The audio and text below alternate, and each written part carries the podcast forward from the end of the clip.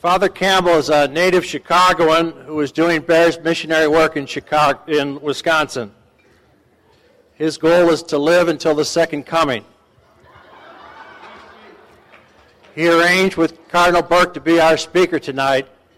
Thank you, Father.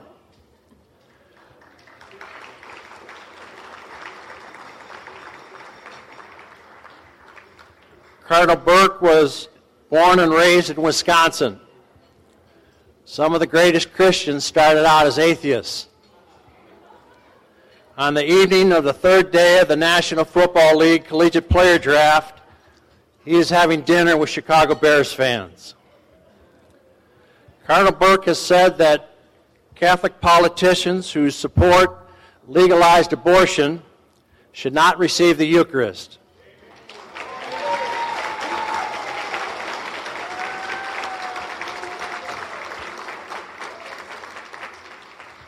He is against embryonic cell research.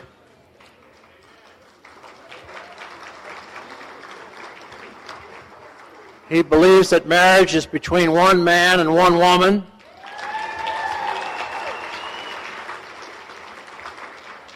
He believes in respect for life, for conception until natural death.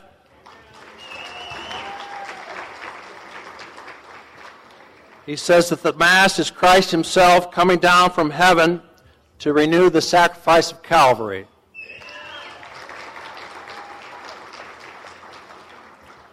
Cardinal Burke is Cardinal Courage.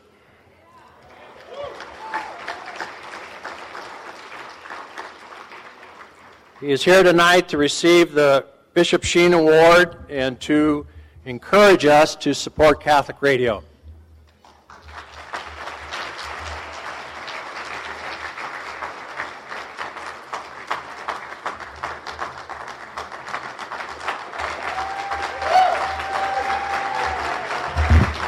Thank you very much. Thank you. Thank you. Thank you. Thank you.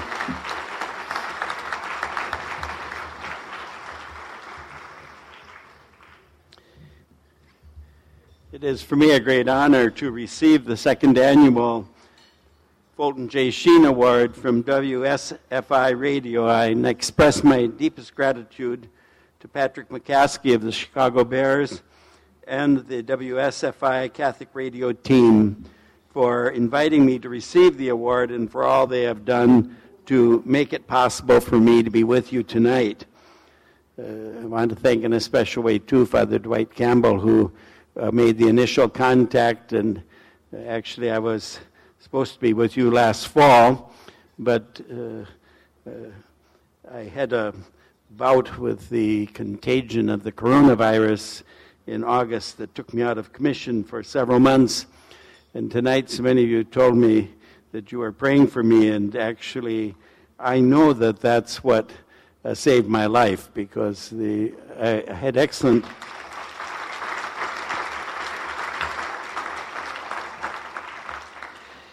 Had excellent medical care, but the doctors at a certain point had uh, said that there was nothing more that could be done.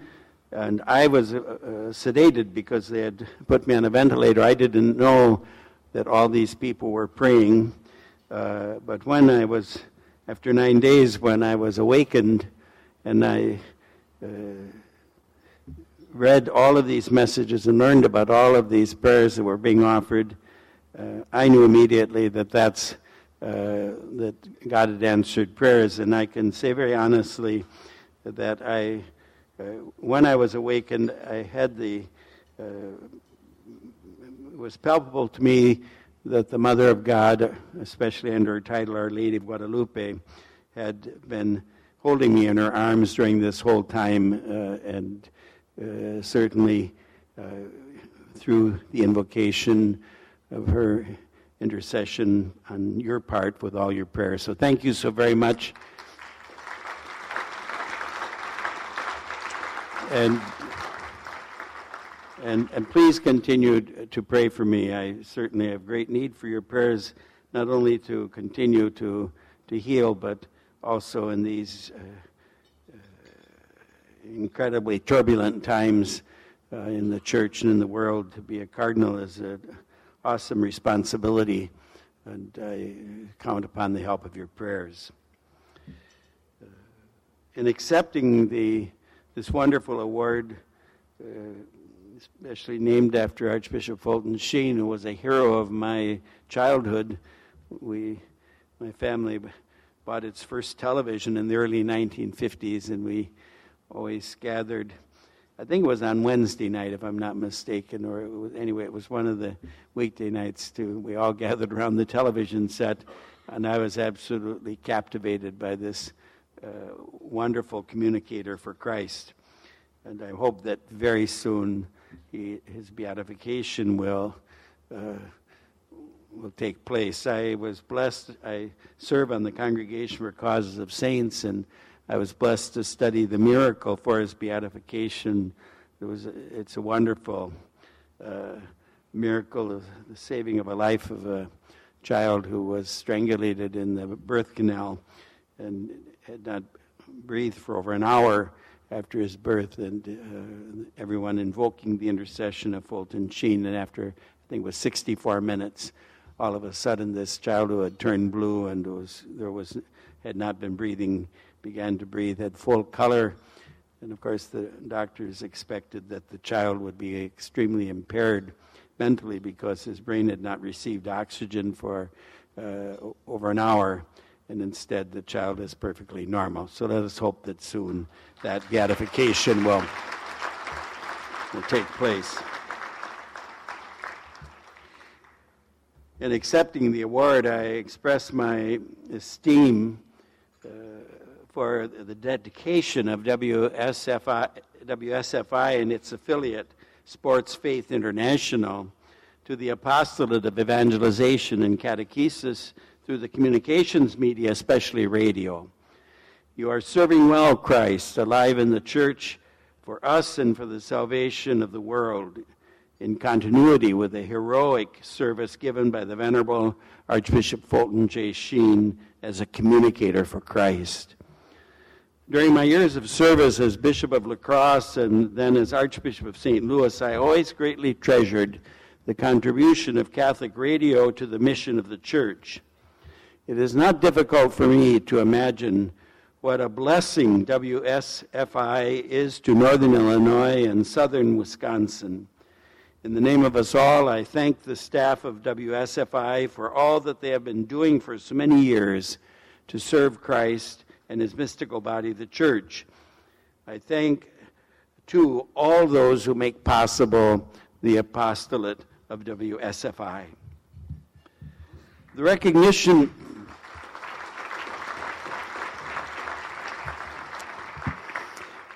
the recognition of Christian sportsmanship is likewise a powerful tool for drawing souls to Christ and thus to their eternal happiness. Virtuous athletes give witness to the discipline and perseverance necessary to follow Christ daily on the way of the cross, which alone leads to eternal life. They inspire us all to strive for excellence in the Christian life so that at the end of our earthly pilgrimage, we can say with St. Paul, I have fought the good fight, I have finished the race, I have kept the faith. I'm especially honored tonight by the presence of His Excellency Bishop Joseph Perry, Auxiliary Bishop of Chicago, and I'm happy to have the occasion to express publicly my great esteem for Bishop Perry. Thank you so much, Your Excellency, for your presence this evening.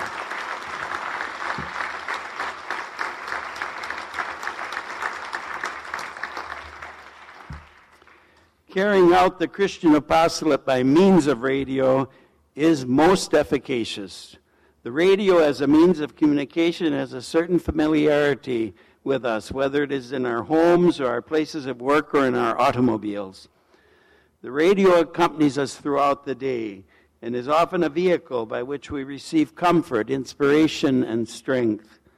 In a particular way, the radio reflects the intimate nature of the teaching of the faith and of prayer and of worship, all of which come to us because of God's immeasurable and unceasing love so perfectly represented for us in the Sacred Heart of Jesus. The Apostle of Catholic Radio is also financially demanding. As you are blessed to take part in tonight's celebration, I urge you to renew your financial support so that the apostolate may continue and indeed increase. One of the aspects of the new evangelization in which Catholic radio has played a key role is the proclamation of the gospel of life. The gospel of life is, in fact, in the words of Pope St. John Paul II, at the heart of Jesus' message. In coming to you tonight, at a time when our culture reflects more and more a loss of respect for the inviolable dignity of innocent and defenseless human life, and for the integrity of its cradle in the family formed by marriage, I have thought it appropriate to reflect on the gospel of life and Catholic radio. Certainly, principal among all of the graces which flow from the Sacred Heart of Jesus into the church, into our hearts, are the graces of safeguarding and promoting human life and of honoring in all things the integrity of marriage as a sacrament of the love of Christ the bridegroom for his bride, the church. Writing about the mission of the church in the world, Pope St. John Paul II underlined the heart of the mission, declaring, Every individual, precisely by reason of the mystery of the Word of God who was made flesh, is entrusted to the maternal care of the church. Therefore, every threat to human dignity and life must necessarily be felt in the church's very heart. It cannot but affect her at the core of her faith in the redemptive incarnation of the Son of God and engage her in the mission of proclaiming the gospel of life to, uh, to, in all the world and to every creature. The church, the mystical body of Christ, is called to express the unconditional, immeasurable, and unceasing love of God the Father for every man. The pierced heart of Jesus and the blood which flowed therefrom is a sign of the rivers of living water which never cease to flow from the glorious heart of Jesus into the hearts of all believers and from their hearts to the hearts of all men. Catholic radio is the most efficacious vehicle for the transmission of the love of the Sacred Heart of Jesus for all men, and in a particular way for those in most need. Pope St. John Paul II recalled the profound and enduring effect of the piercing of the heart of Jesus after he had died on the cross for the salvation of all men.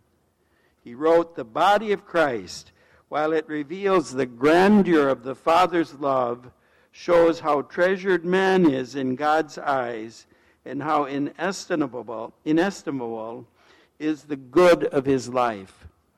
He went on to explain how the blood of Christ reveals the call of every man to care unconditionally for his fellow man.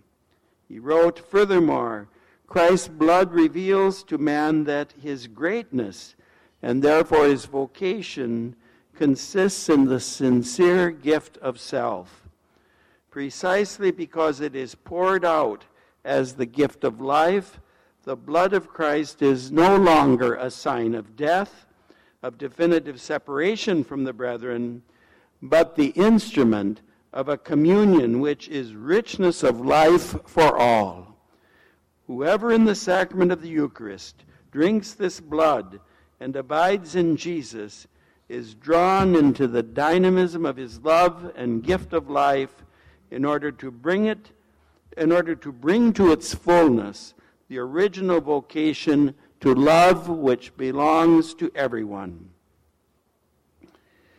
Participation in the Eucharistic sacrifice, the highest and most perfect expression of life in Christ, of communion with the Holy Trinity, is the ultimate and unfailing source of the inspiration and strength to safeguard and foster human life.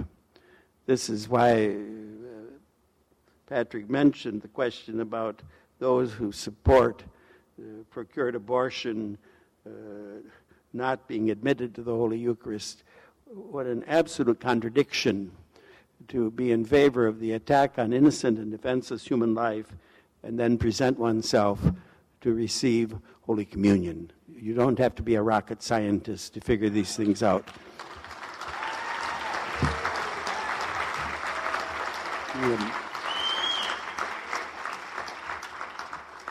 In the words of Pope St. John Paul II, it is from the blood of Christ that all draw the strength to commit themselves to promoting life.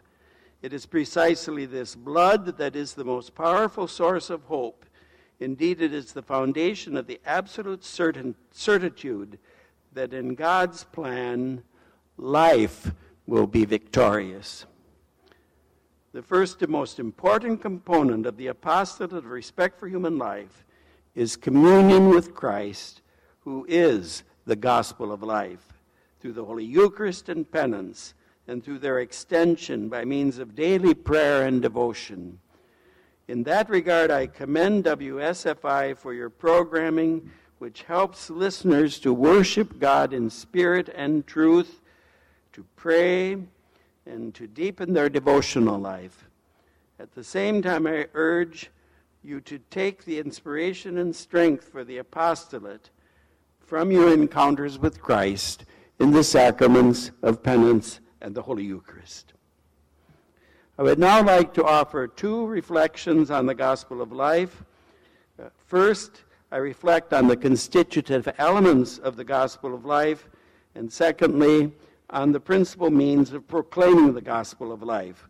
These reflections are taken from Pope St. John Paul II's encyclical letter, Evangelium Vitae, the Gospel of Life, and they have direct application to the apostolate of Catholic radio. The constituent elements of the Gospel of Life. The first constitutive element is the truth about the inviolability of innocent human life, that truth which is written upon every human heart. In other words, the first constitutive element of the gospel of life is the natural moral law, of which the first precept is the safeguarding and fostering of human life. At the very beginning of Evangelium Vitae, Pope John Paul II made clear the relationship of the Church's teaching regarding human life to the moral law which can be known by reason. He declared, the church knows that this gospel of life, which she has received from her Lord, has a profound and persuasive echo in the heart of every person, believer and non believer alike, because it marvelously fulfills all the heart's expectations while infinitely surpassing them. Even in the midst of difficulties and uncertainties, every person sincerely open to truth and goodness can, by the light of reason and the hidden action of grace, come to recognize in the come to recognize in the natural law written in the heart the sacred good of human life from its very beginning until its end, and can affirm the right of every human being to have this primary good respected to the highest degree. Upon the recognition of this right, every human community and the political community itself are founded. For our own nation, which is suffering so greatly at this time, until we get it straight about the respect for the life of the unborn, for every human life from the moment of conception to natural death, we will not have an end to the violence and to the destruction which is, in fact, uh, attacking the very fabric of our communities and of our life as a nation. What then is the relationship between the natural moral law and the church's moral teaching? While God has first revealed to every human heart the truth about human life by the creation, He has perfectly revealed the truth in all of its splendor by the redemptive incarnation of His only begotten Son what is more, the coming of God the Son as man into the world, his saving passion, death, resurrection, and ascension, and his abiding presence in the church through the outpouring of the Holy Spirit give man the grace to live fully in accord with the truth. Pope John Paul II explained the relationship thus Through the words, the actions, and the very person of Jesus, man is given the possibility of knowing the complete truth concerning the good of human life. From this source, he receives in particular the capacity to accomplish this truth perfectly, that is, to accept and fulfill completely the responsibility of loving and serving, of defending and promoting human life. In Christ, the gospel of life is definitively proclaimed and fully given. This is the gospel which already present in the revelation of the Old Testament and indeed written in the heart of every man and woman, as echoed in every conscience from the beginning, from the time of creation itself, in such a way that despite the negative consequences of sin, it can also be known in its essential traits by human reason. The human conscience, if it has not been corrupted by confusion and error, naturally recognizes the inviolable dignity of every human life and commands that it be safeguarded and promoted.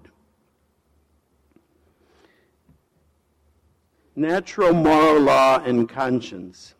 Essentially connected with the discussion of the natural moral law is the correct understanding of conscience. Pope St. John Paul II, relating the intent of his encyclical letter, drew a particular attention to the relationship of the gospel of life with conscience. He wrote, I wish to meditate upon once more and proclaim the gospel of life, the splendor of truth which enlightens consciences, the clear light which corrects the darkened gaze, and the unfailing source of faithfulness and steadfastness in facing the ever new challenges which we meet along the path. He reflected upon the situation of the conscience, which is today subjected, also as a result of the penetrating influence of the media, to an extremely serious and mortal danger that is of confusion between good and evil precisely in relationship to the fundamental right to life. He did not fail to warn about the gravity of the situation, declaring, When conscience, this bright lamp of the soul, calls evil good and good evil, it is already on the path to the most alarming corruption and the dark, darkest moral blindness. We are all witnesses today to this truth.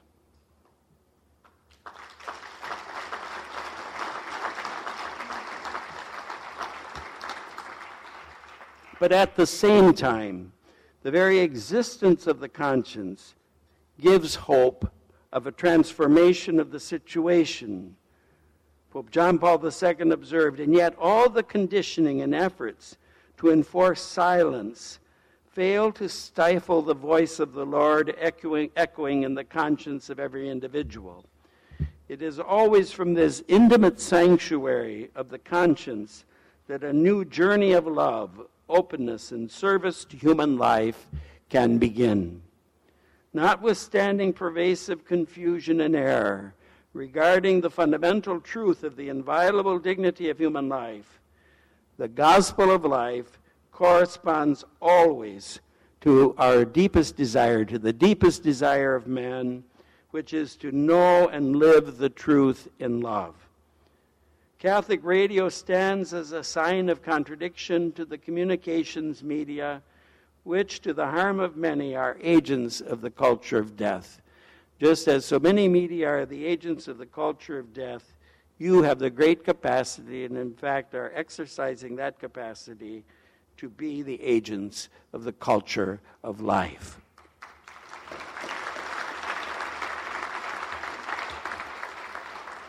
The proclamation of the gospel of life should be marked by a profound confidence in the human heart, upon which the moral law, law has been inscribed.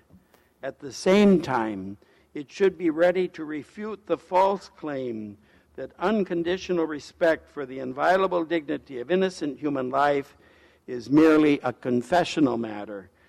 That is a matter of our confession as Catholics, and to illustrate how, is, how it is at the very foundation of the common good.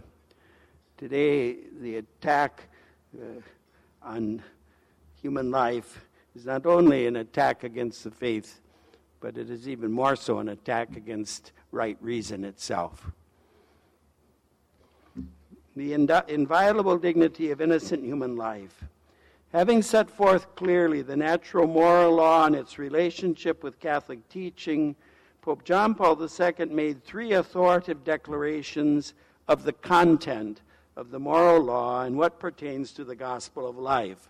And I'd like to read each of these to you. The first statement reads Therefore, by the authority which Christ conferred upon Peter and his successors, and in communion with the bishops of the Catholic Church, I confirm that the direct and voluntary killing of an innocent human being is always gravely immoral.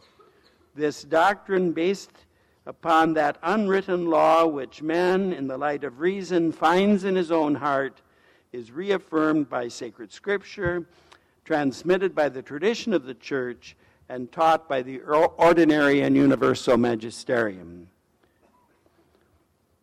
Having stated the perennial teaching of the church regarding the inviolable dignity of, human, of innocent human life, Pope John Paul II made clear that the conscious and deliberate destruction of an innocent human life is always and everywhere evil and can never be licit either as an end in itself or as a means to a good end.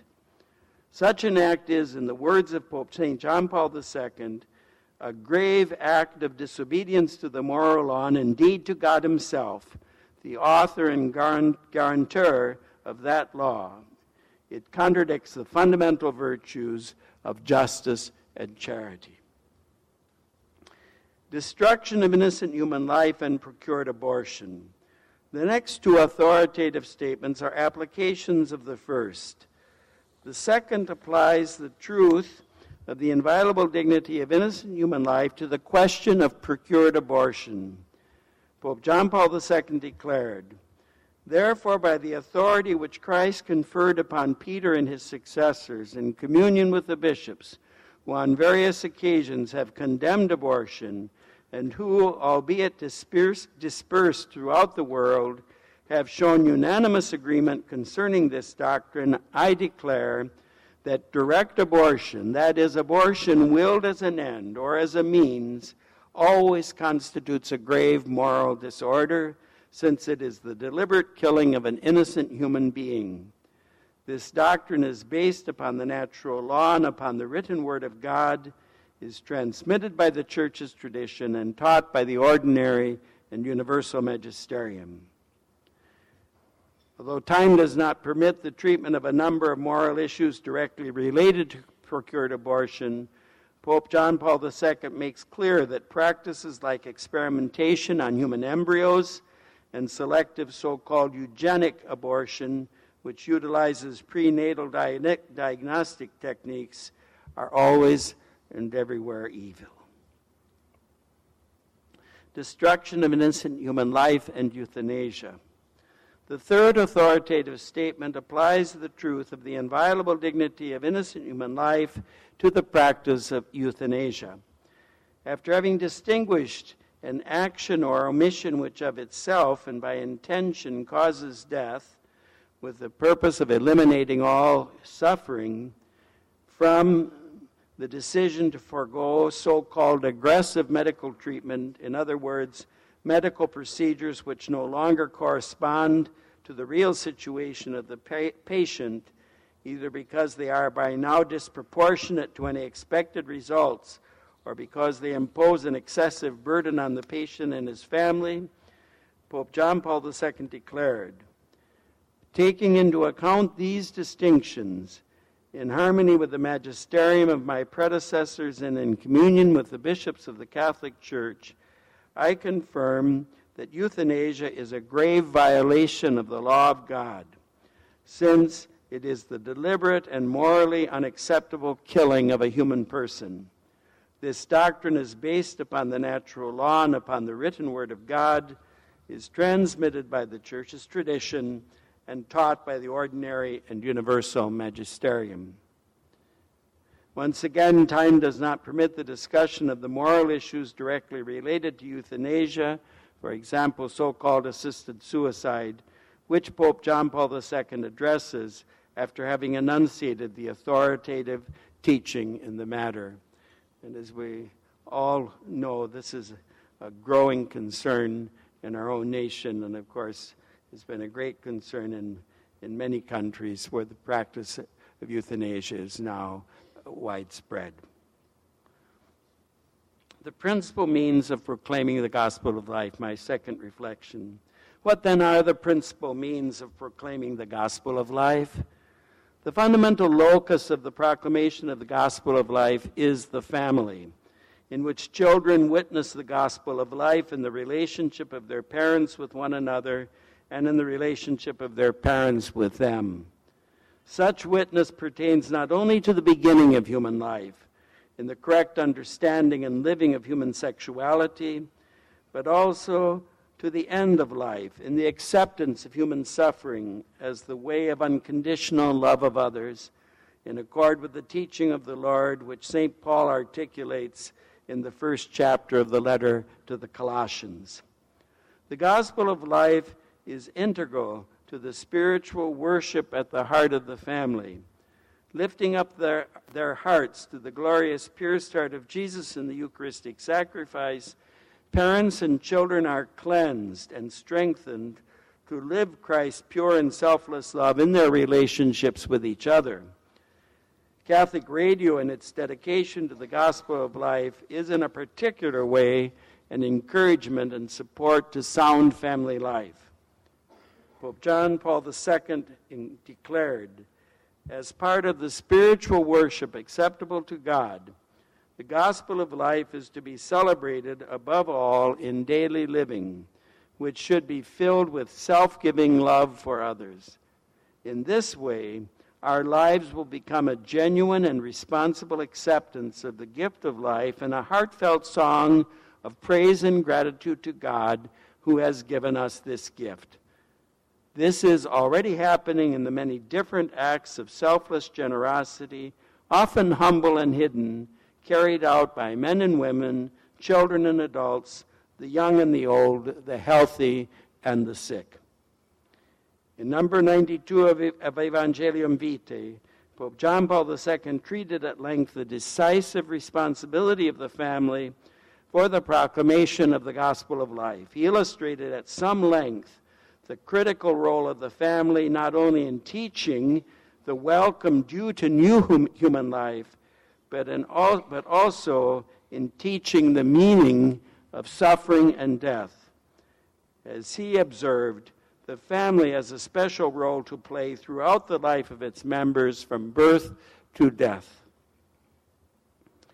Evangelium Vitae refers to many more agents and means of the proclamation of the gospel of life such as healthcare workers, volunteers, educators, civil leaders, and legislators, hospitals, clinics, convalescent homes, Catholic schools and universities, and other institutions and service which assist individuals and families in living the truth of the gospel of life. Time does not permit an adequate treatment of all of them. I wish, however, to treat briefly two especially in the context of our celebration of Catholic radio.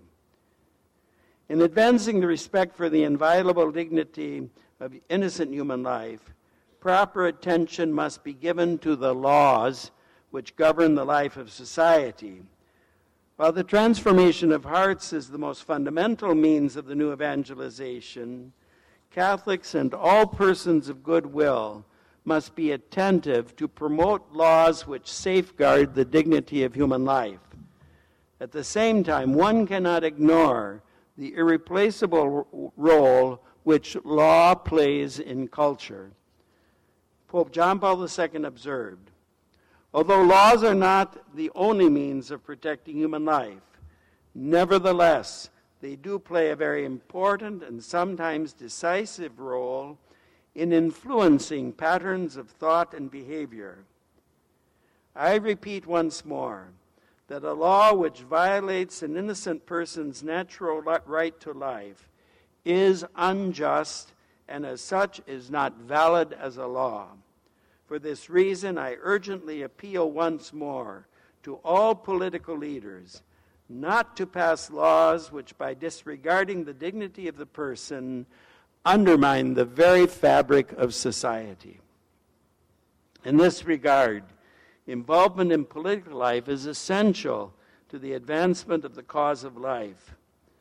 Already in his apostolic exhortation, Familiaris Consortio, on the family in our day, Pope John Paul II had declared the social role of families is called upon to find expression also in the form of political intervention. Families should be the first to take steps to see that the laws and institutions of the state not only do not offend, but support and positively defend the rights and duties of the family. I must say, in parentheses, that it pleases me so much to see in certain states in our nation families rising up to oppose these laws which are fundamentally destructive of, of family life.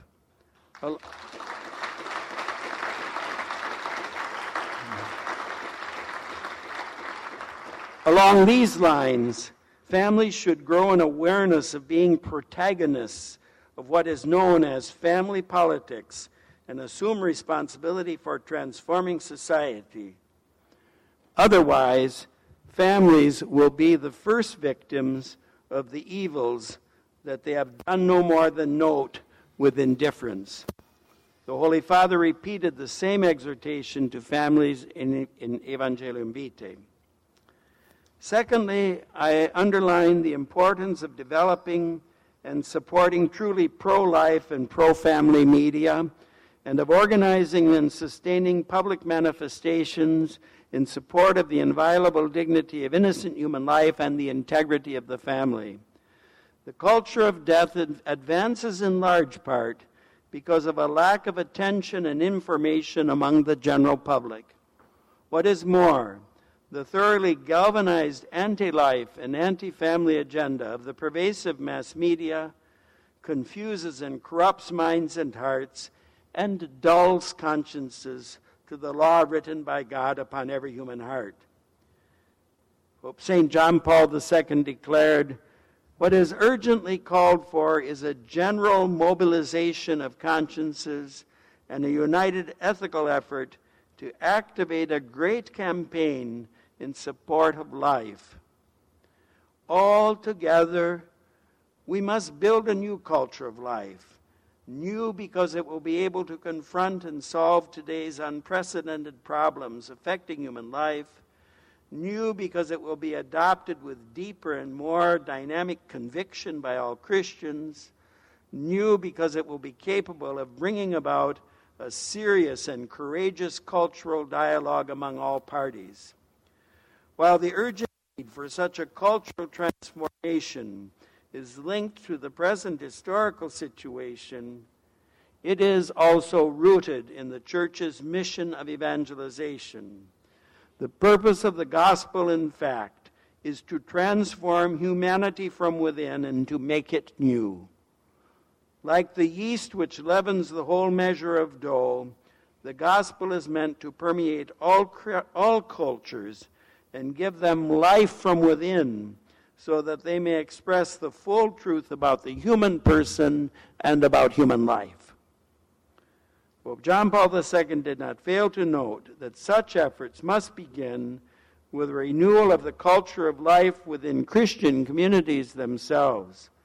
The church herself must address the situation of so many of her members who, even though they may be active in the church, end up by separating their Christian faith from its ethical requirements regarding life, and thus fall into moral subjectivism and certain objectionable ways of acting. Certainly, Catholic radio is a most effect- efficacious means of announcing the gospel of life both within the church herself and in the whole of society. To conclude, it is my hope that these reflections, inspired by the encyclical letter Evangelium Vitae, have helped to underscore the fundamental place of the gospel of life in our daily living and the important service which Catholic radio gives to us so that the gospel of life is at the heart of our practice of the faith. Most of all, I hope that they will lead to a new reading of the encyclical letter, assisted by Catholic radio, as the inspiration and guide for all labors to overcome the culture of violence and death and to advance the civilization of life and love. The only effective response to the daunting challenges of Christian living, of advancing the cause of life, is the placing of hearts totally within the glorious pierced heart of Jesus. He will transform lives, and through the conversion of lives, He will transform the world. As He was dying on the cross, Christ gave the Blessed Virgin Mary, His mother, to us as our mother. She is constantly drawing hearts to her Immaculate Heart so that with her, faithful disciples may give their hearts totally and forever to Christ. She carries out her mission in a special way at holy places of pilgrimage, like the Shrine of Our Lady of Guadalupe at La Crosse, Wisconsin, or the Shrine of Our Lady of Good Help in New Franken, Wisconsin. I know also you have the Shrine of Our Lady of Guadalupe here, I believe in, do you say Des Plaines? I think is where it's located. But I would like to urge all of you to make a pilgrimage to Our Lady shrines, these shrines which are so very accessible to you. Uh, because when you go on pilgrimage, Our Lady will take you as a pilgrim to her divine Son. She unfailingly does this. She will take you to his heart with the instruction which she gave to the wine stewards at Cana do whatever he tells you.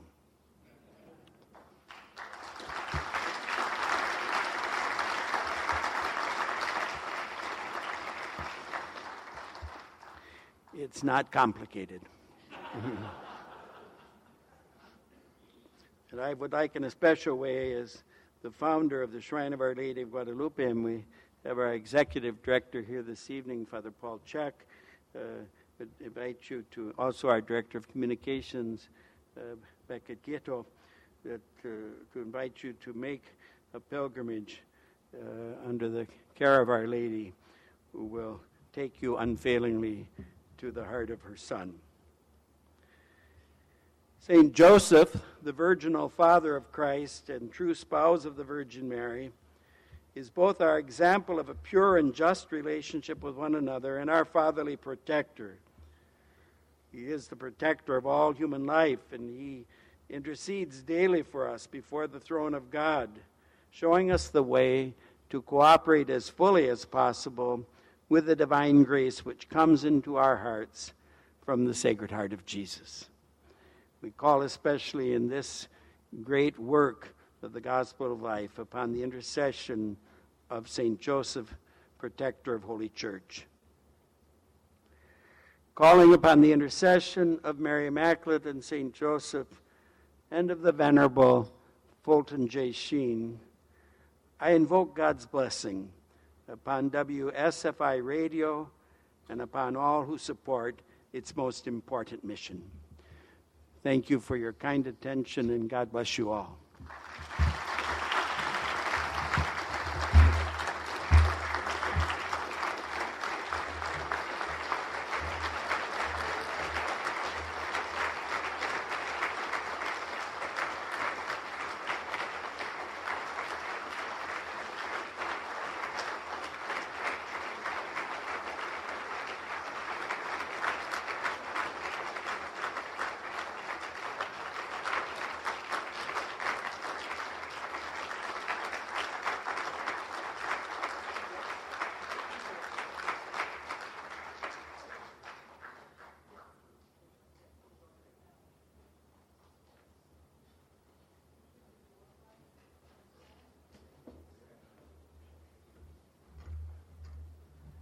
Please be seated. Thank you, Cardinal. I believe we'll have the announcement of door prize raffle winners. I hope we will.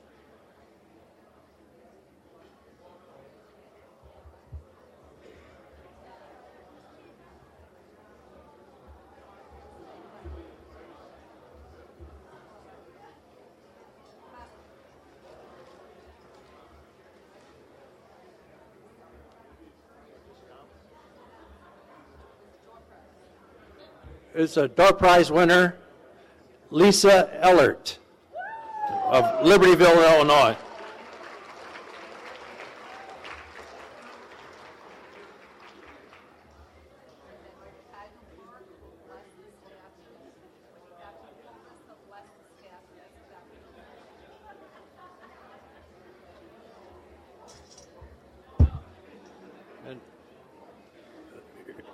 The number is 514 7730.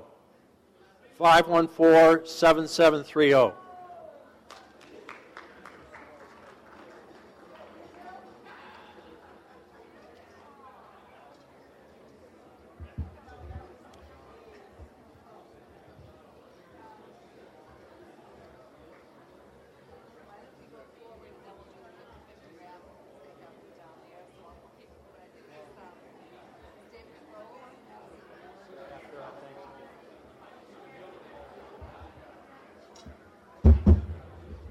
Thank you to the students from Chesterton Academy of the Immaculate Heart.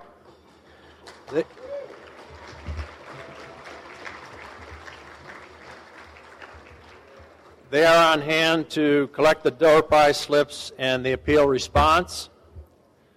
Donations received tonight will receive a complimentary DVD of Unplanned, donated courtesy of Tony Sands uh, producer who is in the audience tonight.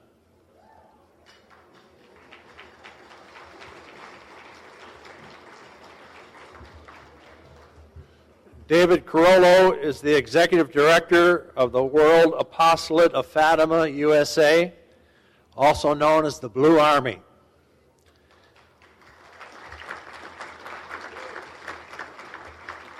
He also serves as a guest host on 7:50 a.m. Winds of Change and WSFI Catholic Radio, 7:50 a.m. and 88.5 FM. David will now speak to us.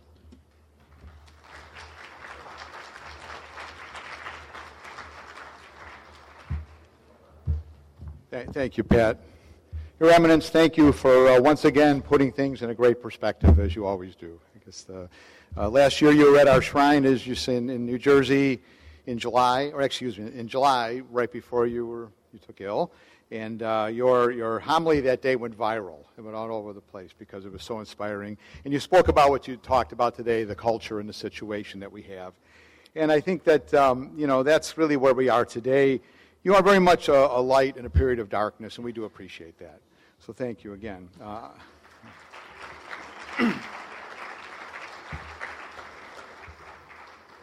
I, I want to thank Angela Tomlinson for inviting me to participate in this event.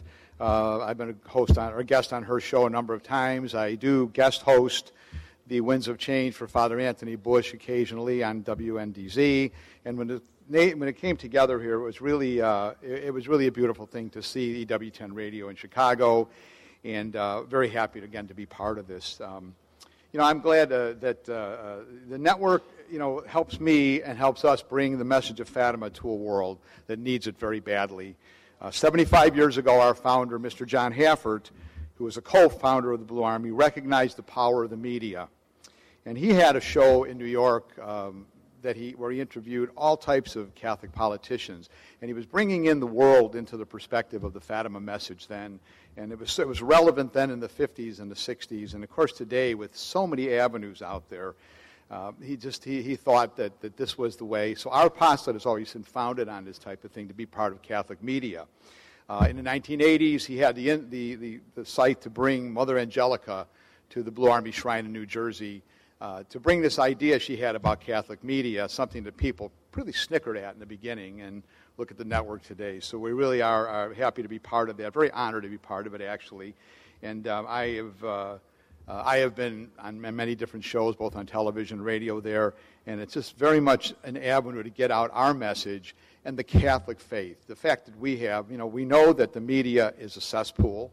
Let's be realistic. The internet is the same. So we have to bring what we can to it. And if we bring our light to that darkness, we will be the people that His Eminence is talking about.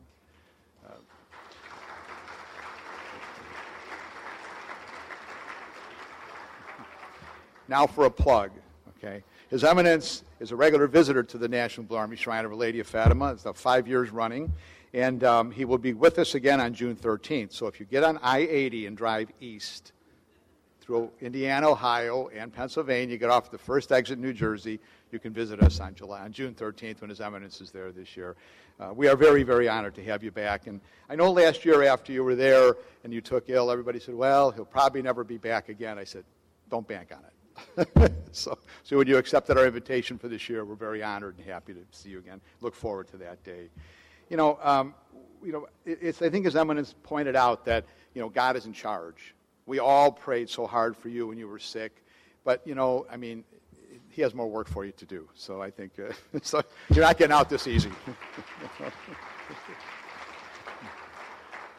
but all of our events can be viewed on our, on our social media and on our website, bluearmy.com. And EWTN Television is covering most of our, our 13th of the month events we have the events from 13th of May, June, July, August, September, and October. These uh, commemorate the uh, six uh, apparition dates of, the, uh, of Our Lady of Fatima. Um, and again, EWTN will there'll, there'll, be a number of those will be will be picked up. Their, their their schedule comes on and off on the television side, but we've been very honored to be directly connected with them for that. Uh, we have, of course, our uh, our statue tours that go around the country. You see, this is the beautiful National Pilgrim Virgin statue of Our Lady of Fatima, and um, uh, who tours the diocese throughout the United States. We also have the very famous International Pilgrim Virgin statue of Our Lady of Fatima. And I, uh, during the centennial year of, of 2016, 2017, the two centennial years of the angelic apparitions and Our Lady's apparitions, we visited, we had a goal to visit 100 dioceses in 100 weeks over those two years, and we blew the doors off of that and visited 140, I believe, in that period of time.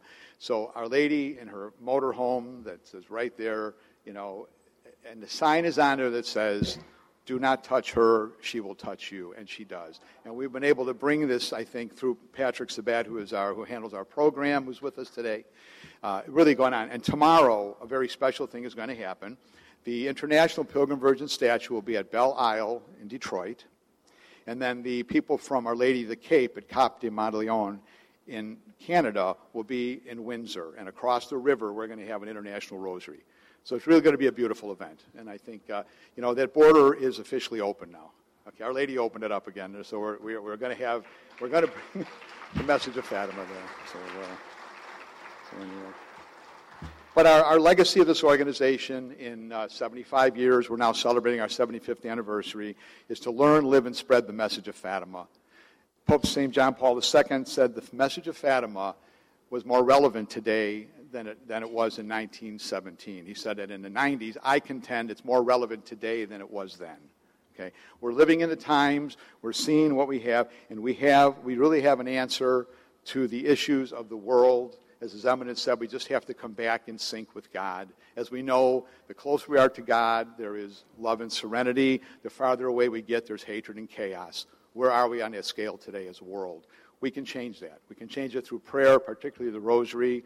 And again, I again very very honored to be part of this organization, be part of working uh, in, in the radio end too and on the media And I also want to thank uh, the, the priests and, and those that are so attached to us. Of course, Father Finelli is here.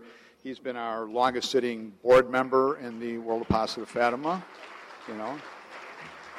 And and His Excellency Bishop Perry, a longtime friend who is our Episcopal advisor, who who I drive nuts probably with my phone calls. You're not going to believe this. I ask, I got to run many things by him, and he's always very understanding and helpful. And thank you so much for your your your watching of the apostolate. So anyway, thank you for uh, allowing me to be part of this tonight, Angela and all. I wish all the best to um, to the Catholic Radio. I'm honored to be part of it. Want to continue being part of it, and let us keep fighting this fight. Thank you. God bless you.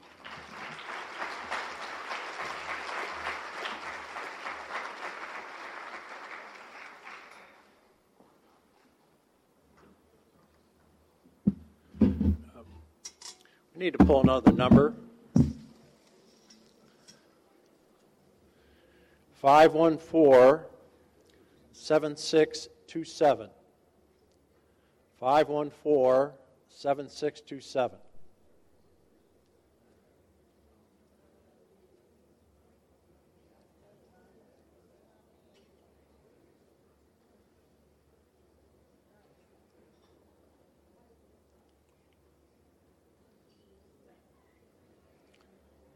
Five one four seven six two seven.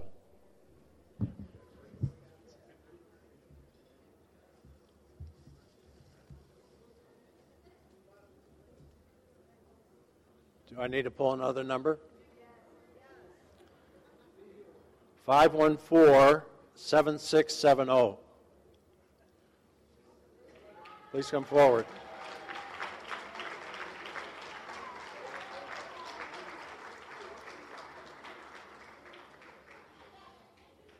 Do you want?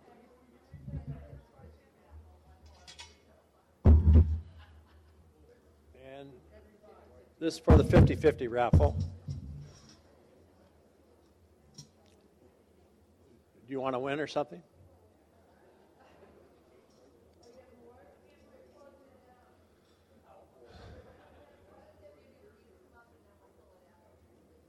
All right. Mary Louise Hensenbaugh was Miss Wisconsin. She has come over from the dark side. Now she is an excellent Bears fan.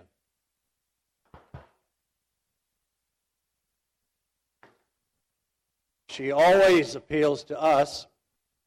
Now she will appeal to us specifically on behalf of Catholic Radio.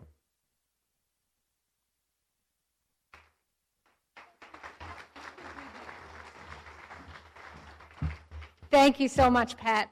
What a blessing this night is. So many inspiring people here Cardinal Burke, Bishop Perry, my husband, who is corralling our three wonderful children in the middle with their engineering Lego project during this. Thank you, Brian.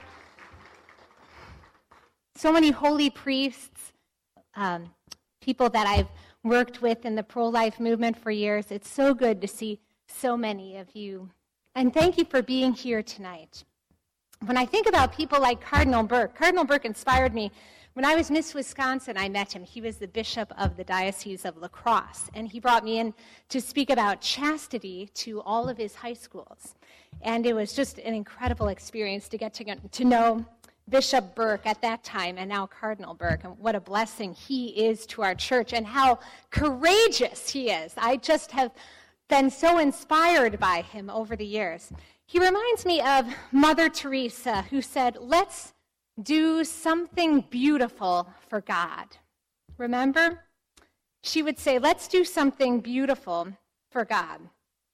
And now we have a great moment in the Respect Life movement, right? Which Cardinal Burke spoke so, about so profoundly tonight. We must flood heaven for the Dobbs case, right, for the upcoming Supreme Court decision. So we must flood heaven with prayers for that. But WSFI does something beautiful for God. They are a bold Catholic presence in the public square. They are bringing the fullness of Catholic faith to those who otherwise might not hear it. And it is needed more than ever now. The world is drifting farther from God, and we see this in so many ways. But the answer is not rocket science. It is already there for us. It is our Catholic faith. That is the answer to all of the problems that are facing our world today.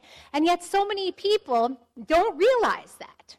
So many people, so many adults are more clueless about what the meaning of life is than my own children, my son Thomas, who's going to make his first communion. They understand, yes, they understand what the meaning of life is. And how do we reach them? Well, one great way is through WSFI. I am so blessed to be able to make this appeal, to be a supporter of WSFI. I want to make sure that this apostolate is here for my children when they are adults and for their friends and possibly their future spouses, their vocations. Our world needs WSFI. And tonight you can do something beautiful for God. These events, now, it's a wonderful event, right? But there are also a lot of costs. So we all bought our tickets, right? But WSFI needs more than that. Uh, you know, there are lots of costs to this the venue, the meal, the staff, the wonderful cooking. And so we paid for our ticket. But I would invite you to take this blue envelope that's on your table and to look at it and see if you can do something beautiful for God tonight in a special way. If you can donate $25 more or $2,500 more, and to make that gift to help WSFI continue its tremendous work. Because through WSFI, when we contribute, then we can all do something beautiful for God. Thank you.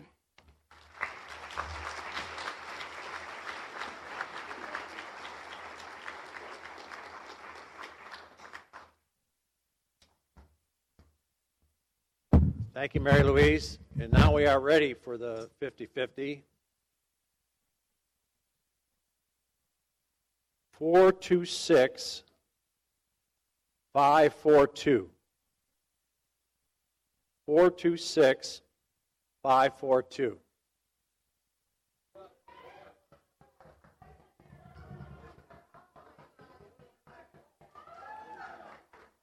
All right.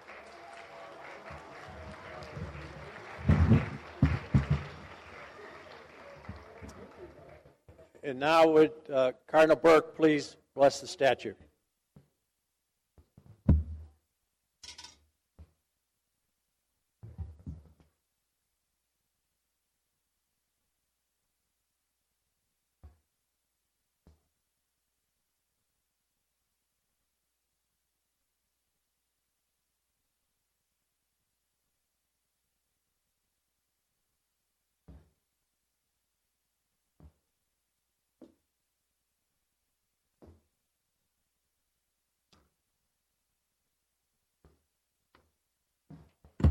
Our help is in the name of the Lord. The Lord be with you. Let us pray. Almighty everlasting God, who did not forbid us to carve or paint likenesses of your saints, in order that whenever we look at them with our bodily eyes, we may call to mind their holy lives and resolve to follow in their footsteps.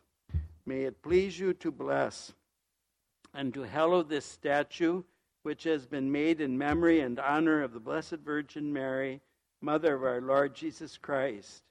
And grant that all who in its presence pay devout homage to the Blessed Virgin may by her merits and intercession obtain your grace in this life and everlasting glory in the life to come through the same Christ our Lord. Amen. I think that uh, some of you also had some objects that you wanted blessed that you brought with you. If you would take them out now, and just stay where you are, and I'll bless those objects, and, and then also I'll, I'll bless rosaries if you have those. I'll give you just a minute to we'll bless the rosaries first. To the honor and glory of the Virgin Mary, Mother of God and in memory of the mysteries of the life, death, and resurrection of our Lord Jesus Christ, may these rosaries be blessed and hallowed in the name of the Father, and of the Son, and of the Holy Spirit. Amen.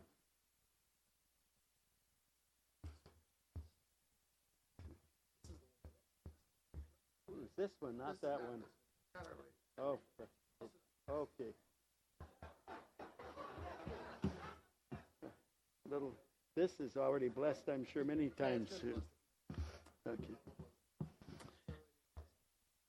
And then for the rest of the objects, our help is in the name of the Lord. The Lord be with you. Let us pray, God, whose word suffices to make all things holy, pour out your blessing on these objects and grant that anyone who uses them with grateful heart and in keeping with your law and will may receive from you, it, their Maker, health in body and protection of soul by calling on your holy name through Christ our Lord.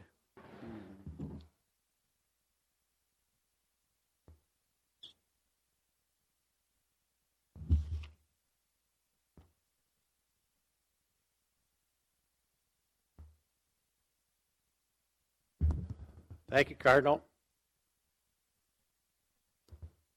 Monsignor Dempsey provided the Wisdom of Fulton Sheen books for the parishioners of St. Patrick Parish in Lake Forest. He is here now to provide the closing prayer.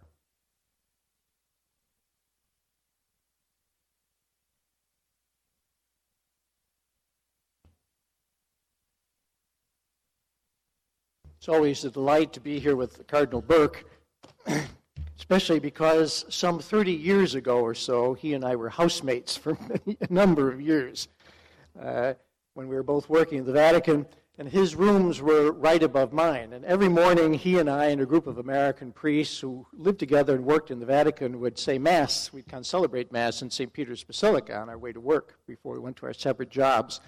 Because his room was right above mine, I could hear him in the shower and he always got up earlier than I did. I knew I had at least 15 minutes more to sleep when I heard Monsignor Burke's shower going. But also reminded me of how much of an encouragement he was to us younger priests then, even though he's only a couple years older than I am. But he seemed so much more wise and experienced and a man of extraordinary holiness. And so he has been that to all of us. He has been a blessing to the church and a blessing to so many of us personally. So let us give thanks then together for this evening. In the name of the Father, and of the Son, and of the Holy Spirit. Amen. We thank you, Lord, for this splendid evening together. We thank you for the marvelous witness and example of faith you give your church in the person of Cardinal Burke. And we ask that you continue to guide and inspire him each day. We thank you for the wonderful service of WSFI Catholic Radio and for its important mission of spreading your gospel May it continue to touch the hearts and minds of those who seek you. We thank you for our many donors, supporters, and volunteers who make the radio apostolate a living reality. Please bless them and grant them the reward of their goodness. We thank you for the delicious meal we have shared, for those who prepared it, and for those who served it. Please keep us mindful and generous to those who go without, especially the suffering people of Ukraine. Grant to all who are gathered here your grace and a safe journey to their destinations. As we pray, we give thee thanks, Almighty God, for all thy benefits, who livest and reignest world without end. May the souls of the faithful departed through the mercy of God rest in peace. And may the blessing of Almighty God, the Father, and the Son, and the Holy Spirit come down on you and remain with you forever. Amen. Thank you again, and God bless you.